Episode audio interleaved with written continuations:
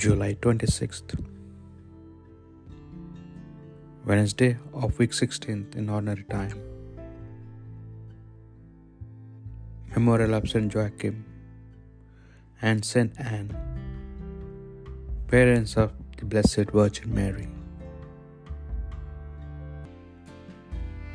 A reading from the book of Ecclesiasticus. Let us praise illustrious men who ancestor in their successive generations.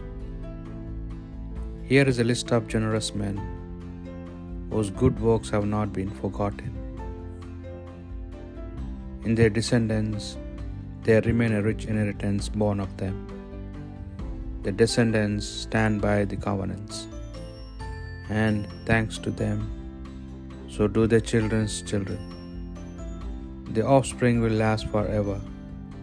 Their glory will not fade. Their bodies have been buried in peace, and their names live on for all generations. The peoples will proclaim their wisdom. The assembly will celebrate their praises. The word of the Lord. The Lord God will give him the throne of his father David. The Lord swore on oath to David, He will not go back on this word. A son, the fruit of your body, will I set upon your throne. The Lord God will give him the throne of his father David. For the Lord has chosen Zion, He has decided for his dwelling. This is my resting place forever. Here have I chosen to live. Lord God will give him the throne of his father David. There David's stock will flower. I will prepare a lamp for my anointed. I will cover his enemies with shame, but on him my crown shall shine.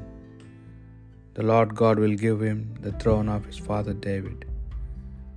A reading from the Holy Gospel according to St. Matthew. Jesus said to his disciples, Happy are your eyes because they see, your ears because they hear.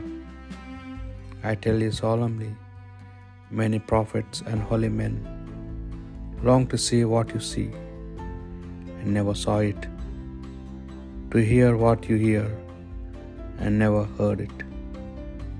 The Gospel of the Lord.